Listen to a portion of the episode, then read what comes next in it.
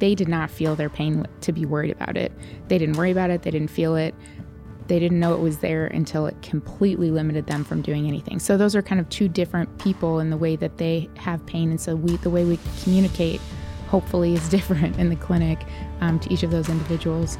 Howdy. I'm Hannah Newinch-Wonder, a production lead at a soybean seed facility in central Illinois, and you're listening to the Vance Crowe Podcast. Welcome back to the podcast. I'm glad you're here.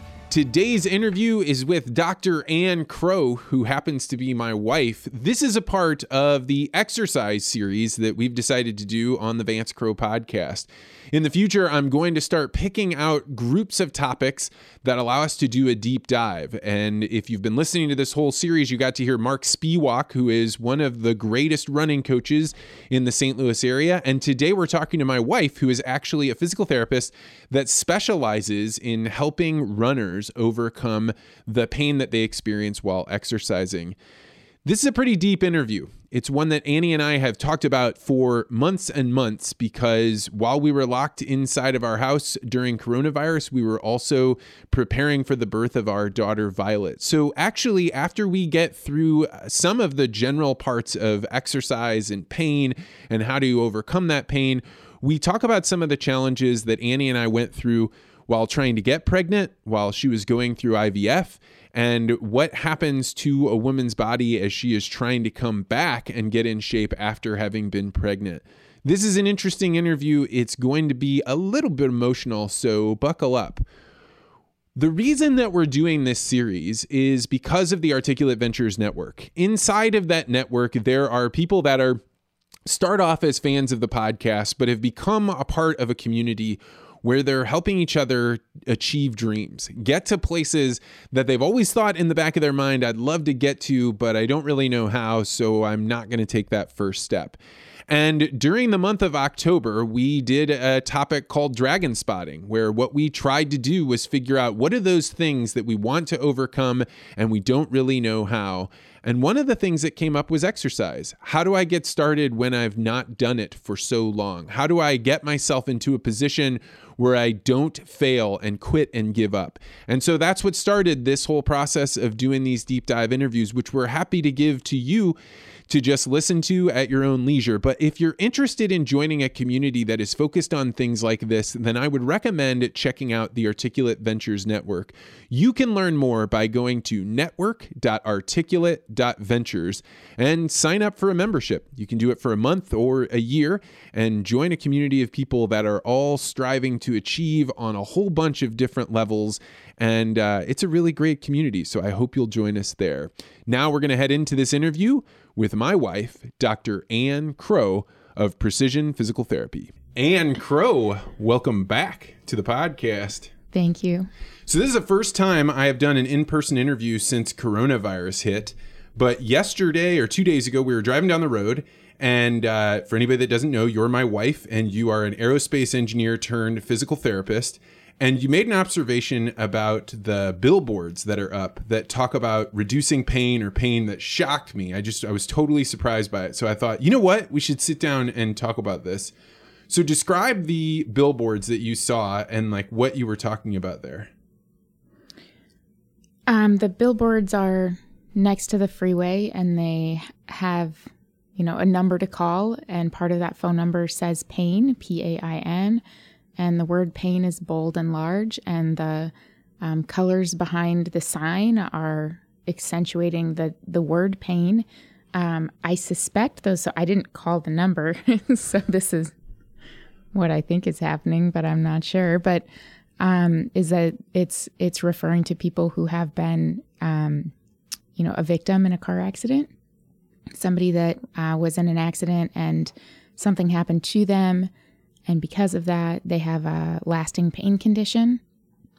And someone is trying to sell them uh, probably their legal services, um, maybe maybe some other service, maybe uh, maybe a pain clinic. I don't know, probably not. um, it is upsetting, sort of, to me. I mean, I, I understand that people need to be able to find attorneys when they need them, and so it's important to uh, market to your target audience in an effective way. But um, the focus on pain uh, perpetuates pain conditions, and therefore I I find it it makes me feel a little sick every time I drive by them on the freeway. We made the comparison that it was like it's not different than somebody uh, posting up about gambling, right? And then you have these people out there that they either are addicted to gambling or they're it's something that's a deep pull to them. So it's almost like taking advantage of people because it's like they're in pain, you are highlighting pain, you're trying to activate on it, and it just seems like it doesn't feel it, quite right. It doesn't. I guess I have I have such a hard time with this because I struggle because I do I know people that when they're in an accident, they have a lot of costs and they need they need legal representation to help them recoup those costs. And some people are in really bad situations and um, and they do need help. But the focus on pain, I think, is the thing that really bothers me. Um, because once you're in one of those accidents and you have uh, something that happened to you is out of your control, um, you experience trauma to your body, your body's now operating different um, as you continue to relive that experience over and over again, it changes the way that your body interprets sensation. It changes the way your brain prioritizes the pain um, and how you actually sense different areas of your body change. Um, and so, by continuing to focus on the pain, um, by continuing to relive that experience and um, describe your level of pain and the number on the scale it is, all of those things make can make worse um, the uh, the pain condition that you have. And and individuals are experiencing pain so they are absolutely living with it um, which is is you know i don't i guess um, just a it's a part of life but it's very unfortunate they're suffering so people are suffering with it so I don't I don't want to minimize.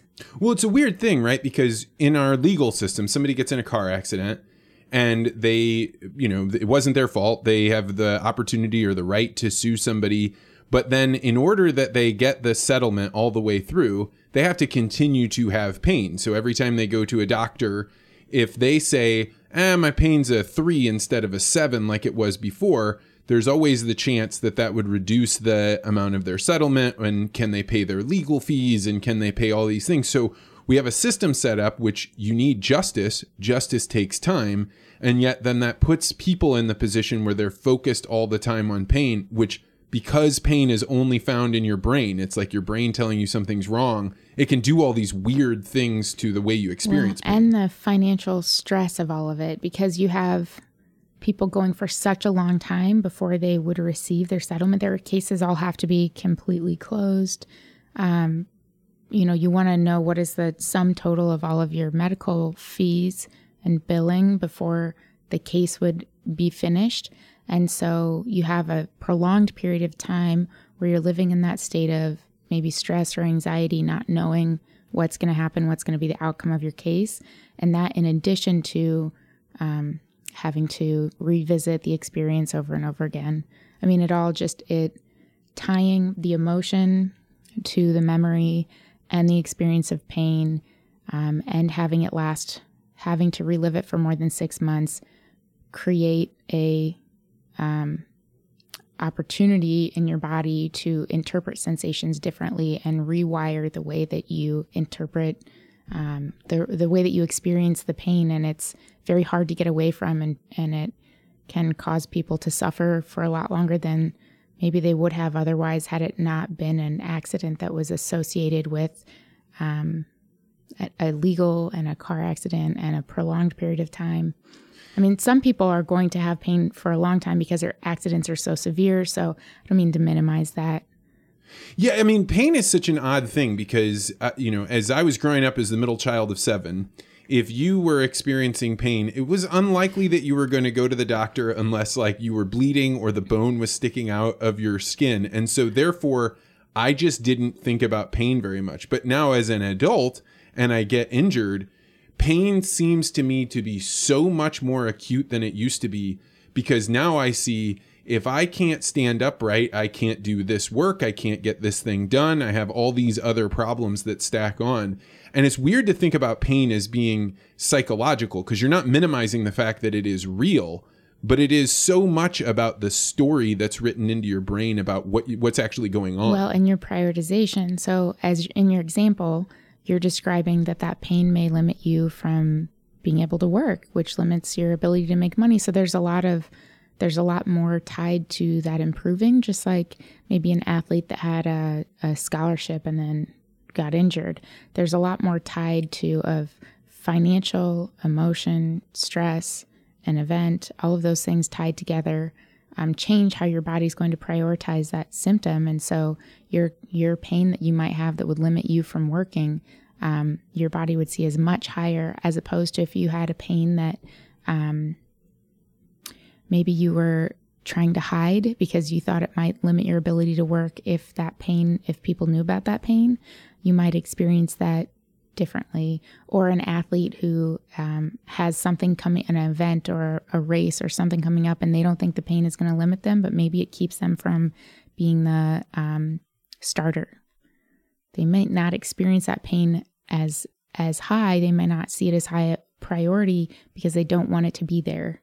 Um, it doesn't benefit them in any way for that pain.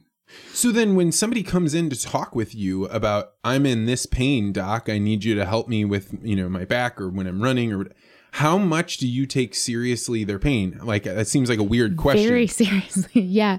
Um, and I guess our the way we um, help people to overcome it is to become in control of uh, in control of their body and their movements so that they can minimize stress on an injured tissue um, so that they can be in complete control of when they experience the pain. So, if they were having a symptom that was preventing them from sleeping, if we can give them three strategies to get rid of the pain and go back to sleep, now it's no longer interfering with their night's sleep and their next day. Um, and so we're trying to help people put people in control of their symptoms.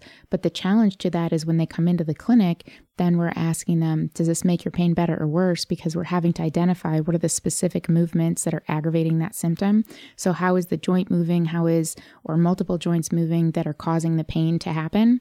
And so we, we never want to focus too much on, um, once they know and can recognize a symptom, is it getting better or worse? But not necessarily is it a five, is it a six, is it a seven, is it a two? Like on the pain scale, what is the pain number? So is it improving or not? Um, is what we try to move to pretty quickly, just because we're not trying to keep that focus on pain. We don't want them to over focus on it. We just want them to be able to recognize it. So I work with runners though, and there are plenty of runners um, so that's kind of in people that are at risk of it turning into a chronic issue. Um, I work with runners, and many of them just don't feel their pain. and so then I'm much less concerned about is it getting better? Is it getting worse? What is the number? Because um, for some people, they have to be able to, it is part of them improving, being able to identify that they're actually experiencing pain before it's a 10 you know, before they their leg is buckling and they just can't take another step. So, you know, there's a lot of different there's a lot of different experiences. So, somebody that's worried that pain is going to limit them from running is a different way you would approach that. You wouldn't keep focusing on the pain as opposed to somebody who came in and they can't provide any resistance in a certain muscle group because they've strained that muscle to such an extent that it's not functioning. Like they did not feel their pain to be worried about it. They didn't worry about it. They didn't feel it they didn't know it was there until it completely limited them from doing anything. So those are kind of two different people in the way that they have pain, and so we the way we communicate hopefully is different in the clinic um, to each of those individuals. So earlier in this exercise series, I spoke with Mark Spiewak, who's this running coach. He's a fascinating way to think about how to get runners to to perform at the level that they want to, whether it's just like getting out and doing two miles versus running a marathon. And he had this phrase called uh, "talking to the pain." So when you get to three quarters through in your race, you now are hitting a point where, in order for you to fully succeed and to embrace and to go the distance, you've got to be able to talk to that pain. But when you're talking about pain, pain, it's different. It's so, like, different uh, pain. are we missing know, right? words in the English I, language? Maybe or we what is are. it? So we would describe pain as, you know, in the clinic, I would try to piece that out, help somebody to piece that out. Is it sharp shooting, aching, burning, numb, tingling, dull? Like, how? What is that? Is that a pain or is the muscle really tired? It's so You funny know, when you say that because, like, I'm laughing when you ask me, "Is it burning?" Blah, blah, blah, I'm like, "It I, it hurts." Right? Like, I don't even want to take the time to think about what kind of pain it is because all I can say is like my my brain is telling me fix this problem. It hurts. Well, most recently you told me throbbing, so you have actually been able to label. Only because you won't things. start unless I tell you. Um, so and that's the runner that we talked about that comes in that's complete like can't do any can't they can't move a certain limb. They've like completely just run through. Um, not noticed their symptoms. They're the ones that have a hard time saying, is it muscle exertion? Is this physical exertion? Is that the pain like Mark is talking about? Mark is not, I suspect, um, advocating people to run through joint pain or nerve pain or injury.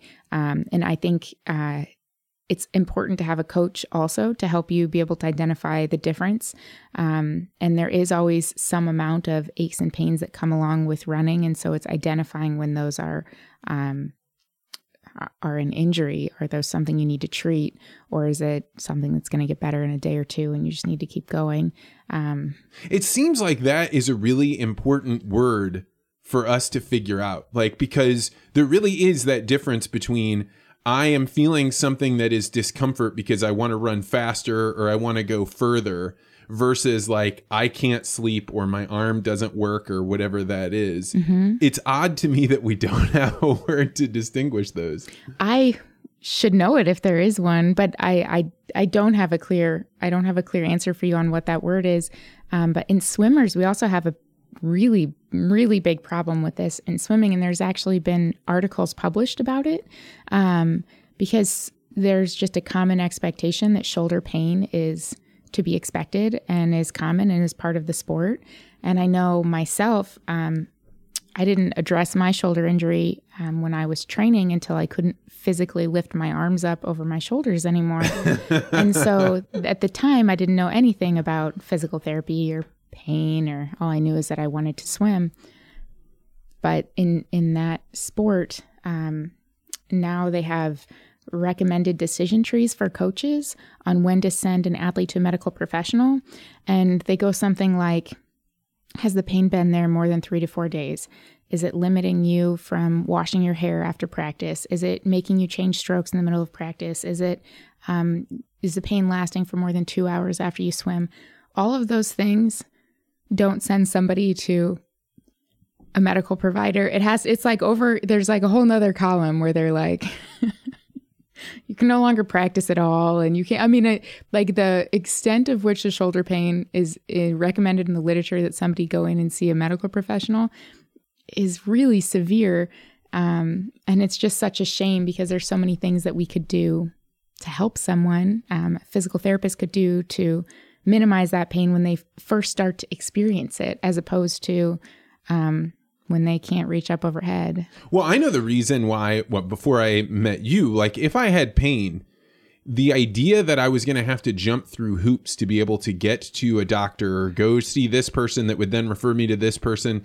Now, inside of the calculation is, am I feeling enough pain that I'm willing to sit on hold? That I'm willing to go look up the numbers? That I'm willing to go do all this like bullshit Well, that I that's don't what we're trying do? to cut out with our business. We're trying to make it easier for people. They can access physical therapy um, without as much of that. And so, yes, we still require referral in the state of Missouri.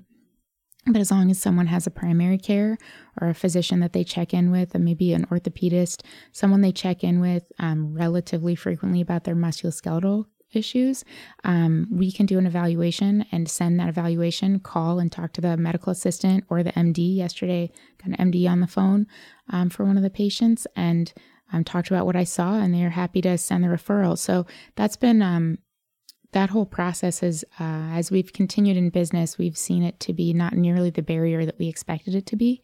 Um, so, yes, it's terrible to sit on hold, but uh, hopefully you don't have to sit on hold at our clinic. yeah, no, I, I mean, I don't mean it for you. I just mean like for basically any medical problem. And that's one of the biggest challenges of people getting help now is that like it's not just am I going to go get help? It's am I going to have to figure out how to navigate the the system in order to be able to get help? And it's just an interesting challenge. So uh, you and I uh, just had celebrated the birth of our little child three months ago, and um, because you were the one that had to carry the the baby and be pregnant, you now are in the experience of getting back into shape after having many many months of not being able to exercise. What has this been like for a person that was always in shape their whole life and then had to stop? Well, actually, I would say maybe I've been in shape since I met you, but I haven't always been in shape. And so, in some ways, I look at it and and uh, and I'm a little overwhelmed because I know how much work it's going to be because I've done it before. So I I did at multiple times in my life, unfortunately, get very out of shape. When I was in engineering, I was working a full time job and took did grad school full time because I wanted to be done in two years. Um, and at the end of that is when I decided to train for Ironman because I had gotten myself so incredibly out of shape um, and not prioritized my sleep or exercise. Um, and I was just pretty unhappy with what I was able to do physically. And so I decided to make a huge change. And I don't anymore have the time to do something like that, even though I'd love to in the future. Um, so I guess I just feel like I, I know how much work it's going to be to get back. Yeah, and so for people that are starting to get back into exercise, what do you know now about getting back into shape that you didn't know before you were a physical therapist? Well, what's so wonderful now is that I can fix all of my own joint problems. so when an ache or pain comes up, for the most part, I know exactly what to do and to get rid of it, and I can continue on. And so those types of things don't derail me in the way that they used to. Um, there were so many times that I would decide, you know, a New Year's resolution, or I would decide I'm going to run. I want to be able to run. That's easiest form of fitness. Or even I'm just going to do the elliptical for 45 minutes a day. And then my feet or my knees or my back, something would be irritated. And before I became a physical therapist, then I would just rest, right? Because you're like, well, I don't want to aggravate my joint. I need my knee for the rest of my life. And and then you'd stay out of shape because it just kept happening. So um, my my the the best advice I have for individuals that are trying to make a change in their life is to um, make sure that uh, you have a plan, uh, and that's what you heard from Mark. Um, you have a plan, and you part of that plan is knowing who you're going to contact if um, if a, a acre of pain comes up that's preventing you from continuing to exercise. Um, it's just so much more fun to be physically active when you don't hurt. Um, and as we talked about already today, some people don't experience pain in that way, but but there are a lot of people that experience it the way I do, and um, and worry about it and wonder what's this going to mean for my long term ability to exercise and and they're not the individual that's just going to push through it. They're going to rest when their joint hurts. And when something like that happens, we can help you get rid of it really quickly and keep you on your plan of um, making a life change. I know you're not a women's health, um, you know, specialist, but you've definitely been around in this world. And one of the things that surprised me, at least nobody tells, you know, a 20 or 30 something year old guy that women, when they go through pregnancy, then they have all these added challenges, like um, problems where they leak urine and where they have trouble, like doing all, all kinds of things that I never had any idea about. What are the unique challenges after a woman gets done you know, having a baby that that people don't know about? so many gosh and i feel like there's now having gone through it i understand them so much better. Um, i had just learned about them before and seen patients struggle and now i know. Um, so i've been working with legacy and brooke at legacy physical therapy and she's done a wonderful job helping me. Um, but uh, when you come back so a lot of your joints are impacted by pregnancy um, from just the way that you stand and the way your back is positioned to the hormones you release in order to be able to um, birth the child. This you know? part's crazy, right? This is the part that I like. While you're pregnant, you start having these hormones that allow your pelvis to like become more flexible. Your ligaments relax. Mm-hmm, yep. So they kind of uh, are more going to be more stretchy than they usually would be. Yep. And so that way the bones of your pelvis can shift around a little bit as as the to get ready. So that's in the first and third trimester. And so um, in the first trimester, I definitely ha- got to experience those aches and pains related to that. But again, thank goodness I'm a PT, so we could get rid of them. so fortunately, I was able to get rid of them and keep running until I was so sick I couldn't run anymore because um, the doctor said that I shouldn't keep running because I had so much vomiting.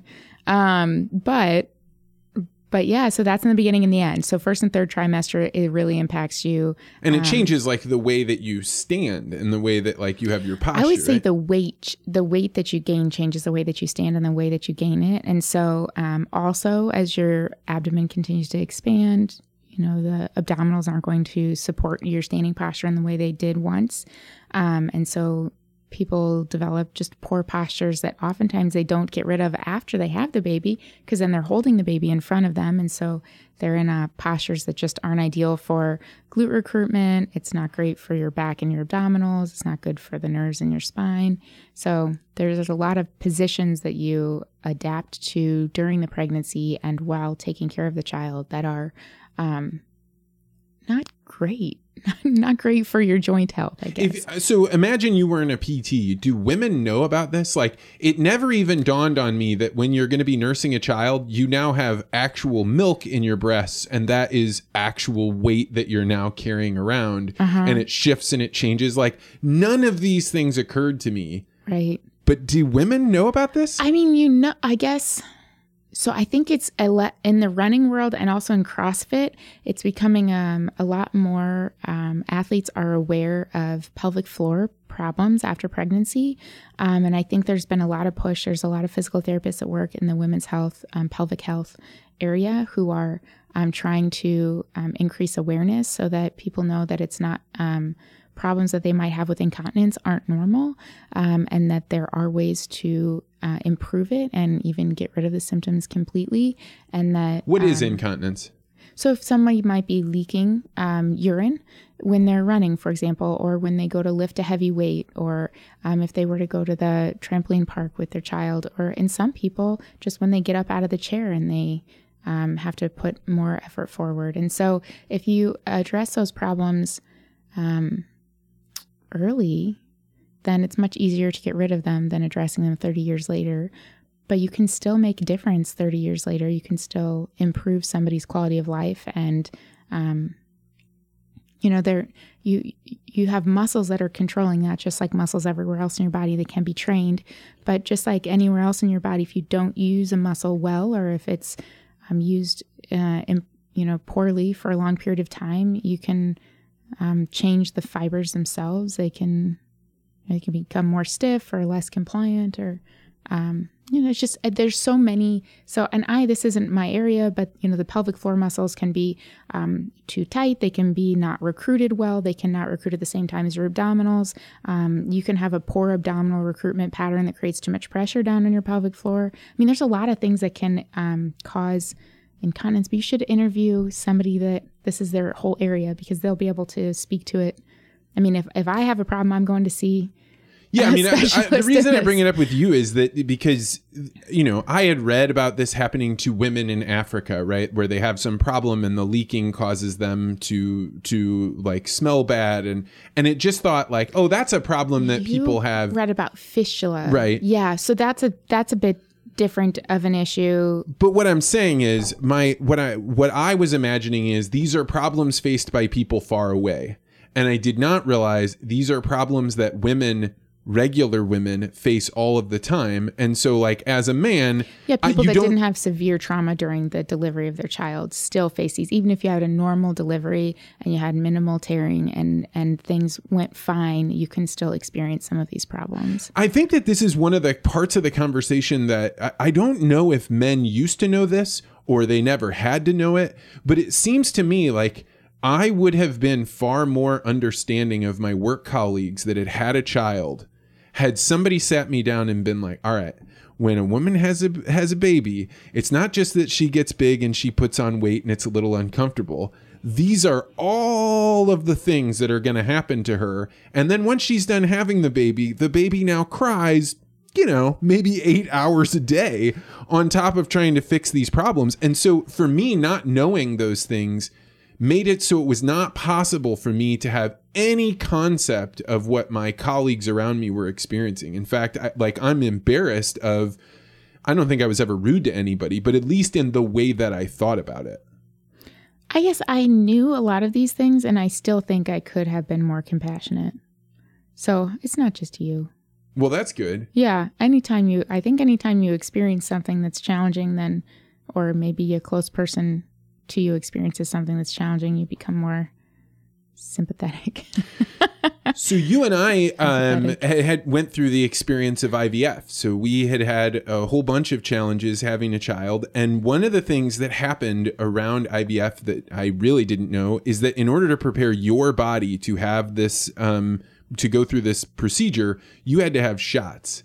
Sometimes two shots a day, but definitely one shot every day for 70 days in a row what did this do to your ability like your muscle? Like you know you don't think about things like you're putting a shot into your muscle a whole bunch of times. Yeah. Well so there's the systemic change which seemed present but then there's also just the muscle that you're injecting into. And so some of them are subcutaneous injections and some of them are muscular intramuscular injections. Um, and i i was pretty uh, being a muscle person was pretty worked up over the whole thing. so, um, of course, we were willing to make financial and physical sacrifice to have our beautiful daughter that we're so grateful for. But at the time, um, when you go through the initial phase of IVF before the egg retrieval, you take a ton of hormones and you're not allowed to exercise. I wasn't even allowed to do a flip turn in the pool or do yoga where you're doing an inversion.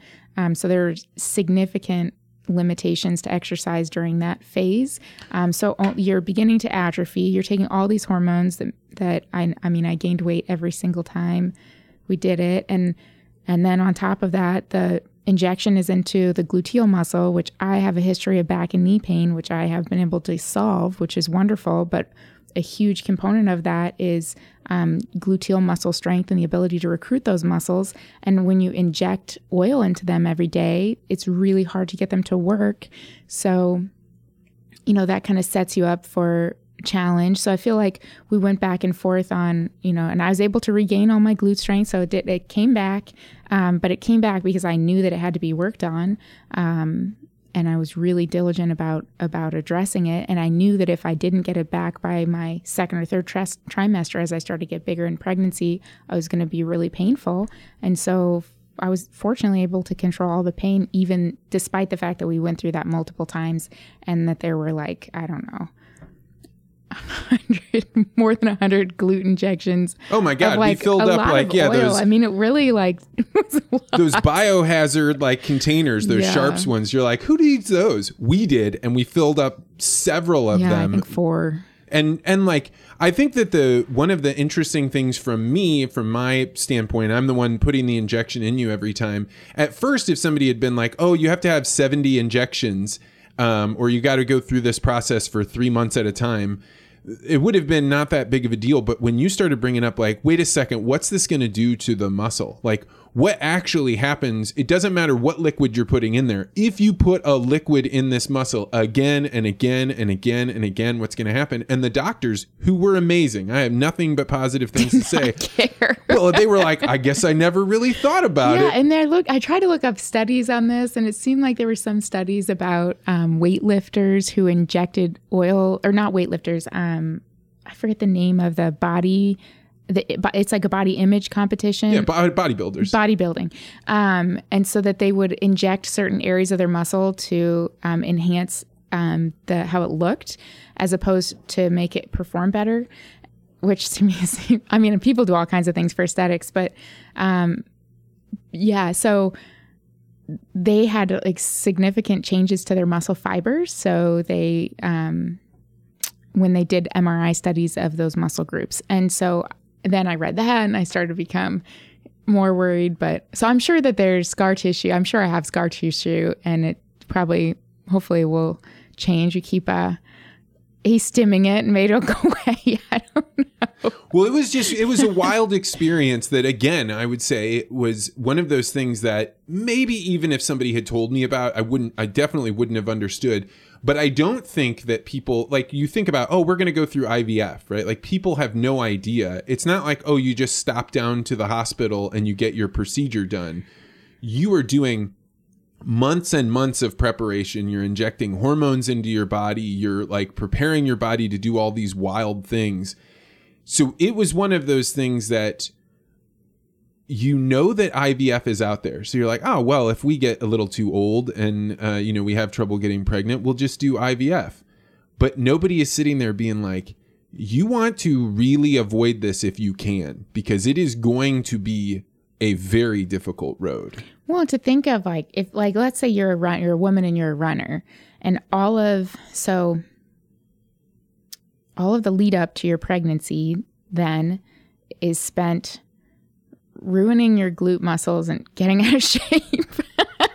and then once once you hopefully finally get pregnant, which is so wonderful, then you continue on with these injections as you're trying to maintain your fitness and sanity and and you know stay on that 30 pound recommended weight gain and it is a challenge but we have our baby's perfect and we love her so much yeah, we're so happy i mean i and i have said this several times like i would not have been um, as grateful for the child like there is no moment when the child I can't say no moment, but when the child is scream crying, you know, doing its best job to not go to sleep at night. Yeah. I am sitting there being like, you have no idea how hard we work to get here, baby. I don't care if you cry right now. Like it's totally fine.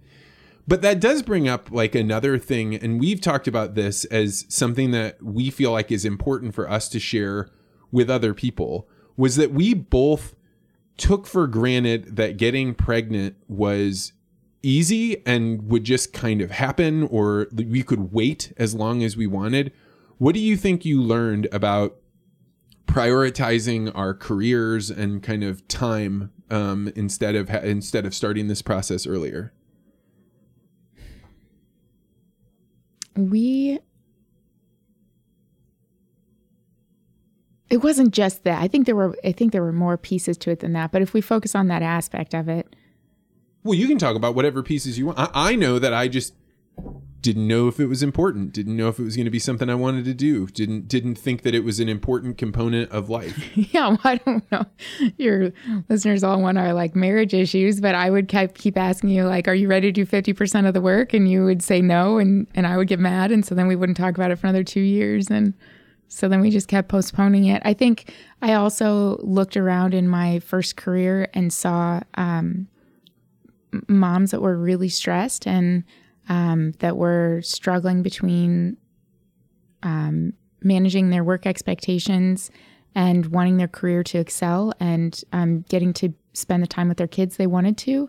And so I want I knew I wanted to make a change if we were going to have a family, and that process of making a change took a really long time. And um, so I don't. I think um, the effort required to make a change to have the life that I love that I have now um, would have been really hard now that we have Violet. If I would have been trying to take that on as well, I doubt that I would have done that until she would have been older. And at that point, you know, I don't know what decisions I'd make. So I'm still glad that we chose, I chose to make a career change before, um, before she came into our lives. But, uh, like all the years of the process of making that change, I do wish we would have waited. I mean, I talk with young men about it when when they say, "Oh, we got married," and I, you know, I don't bring it up, you know, in an uncouth way. But if we start talking about having kids or starting a family, I am the first one to tell them, like, "Hey, one of the big mistakes I made was thinking you can just wait." Right. But there is a real thing, a biological clock, and there are real challenges that come with being an older parent, whether it's either getting pregnant, staying pregnant, or even then just how tired you are because you're doing this in your late 30s as opposed to your 20s. Like I used my 20s to drink wildly and not have hangovers when you could have been using those, you know, resilient ability to wake up with no problem to uh, cater to a screaming child. But those days are gone now, so I'm yeah, tired like we talked time. about before. I used mine doing full time work and full time grad school, and then training for an Ironman. Like I had a lot more energy. I had a lot more energy, but um, maybe we're wiser now. Yeah, definitely. And I wasn't, I mean, like you had said, I wasn't prepared to do 50% of the work. And there is a real chance that I would have resented um, the child. Now I think about it and know that once you have that child, there's something that changes so inside of you. yeah. But at the time, the lead up to the process, it would have been like, why am I giving this up? This this life is for me. And then you know you you can't make the calculus that you have when you have a child. But I do think that our society, or certainly when I was going to school, no one was sitting me down and being like, biological clocks are real.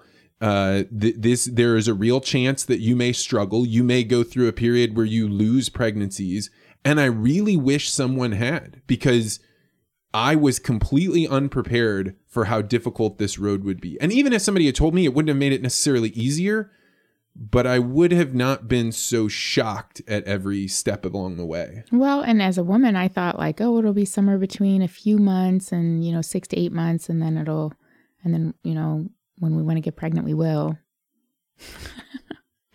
so, yeah. Yeah, I mean, it's laughable now, that's right? funny. Uh huh. And you And I mean, I remember being worried about stupid things like, well, am I going to be pregnant at that wedding? That's dumb. yeah. yeah. but you just couldn't know and so i think it's it's um it's one of those things that i try and have the conversations that i wish people would have had with me because that's the only thing that's the only thing you can do from learning from this suffering is is like one be grateful for what you have uh, which I think it's it's been easier for us to be grateful. I've known other parents that it came easy to them, and the experience of like being a little mad at your child for crying or for taking away opportunities is just easier because you it came easy to you. I'm sure that's how all things are in life. well, Ann, I know that we have a hard stop because you have a little child that needs to be fed, and We that do. is your. I would like to just take the last opportunity to point out that um, for people who are runners who have gone through IVF and then continued to have um, either multiple pregnancies or C section on top of that, I think uh, keep in mind that there's a lot of changes that your body goes through. And when you get back to running, it completely changes your running form. It changes how your muscles fire. It changes um, how you move and stand. And there's a lot of things physical therapy can do to um, improve that and um, help to recover from those. Um, Well, we had even talked about how, you know, you wish it was easier to reach out to people and tell them there are preventative things that you can do. There are things you could go visit somebody and have them help prepare your body for this is what you're about to go through. right, right. And I mean, I would, uh, I'd love for any IVF providers out there that um, want to learn more about what what someone can do who's going through all of this uh, when they get a runner that comes into their clinic. Um, reach out to me, Ann Crowe at Precision Physical Therapy. Yeah, so if people wanted to learn more about your physical therapy clinic, first of all, uh, you have a you have a business partner who is exceptional. What is uh, Jessie Savello? Tell talk a little bit about her work and what she does. She is, um, she loves to treat patients who have back pain. So she is an expert in back pain, and whether it is with golfing or gardening or picking up your kids, um, that's that's her passion and her love, and that's what she uh, likes to do. And you guys run the clinic where uh, you're not um, you don't accept insurance, right? It's a it's It's an out of network clinic, which makes it the same price for everybody that comes in, um, which is significantly lower if you have a high deductible plan, um, but it's you know it's higher if you have uh, you know a Cadillac plan. So it's just it's the same price for everybody. They know exactly what to expect. Um, there's no surprises. And I think the best part about it is that you guys um, are just it's you run a clinic that is the size that you can care for every single one of your patients in in just a different way than the industrialized system is. It's almost I don't want to call it a boutique, but it's it's like craftsmanship physical therapy. Yeah, we can uh, we make our decisions on what's best for each patient, um, when they need the care, how much care they need, and how far apart it needs to be spaced is all based on what they need and uh, what fits into their life and their work schedule. As opposed to what their insurance uh, will schedule out and what you can fit into the Exactly. electronic medical record system. Well, Ann, if people want to find out about precision physical therapy, where should they go? Our website, uh, www.precisionstl.com. P R E C. It's hard to spell. Spell it again. you you kind of laughed it out. P R E C I S I O N S T L dot com. All right. Well, Ann, thanks for uh, stopping down here, being my first uh, post COVID pandemic uh, live interview. This has been a lot of fun, and uh, we'll have you on again. Thank you.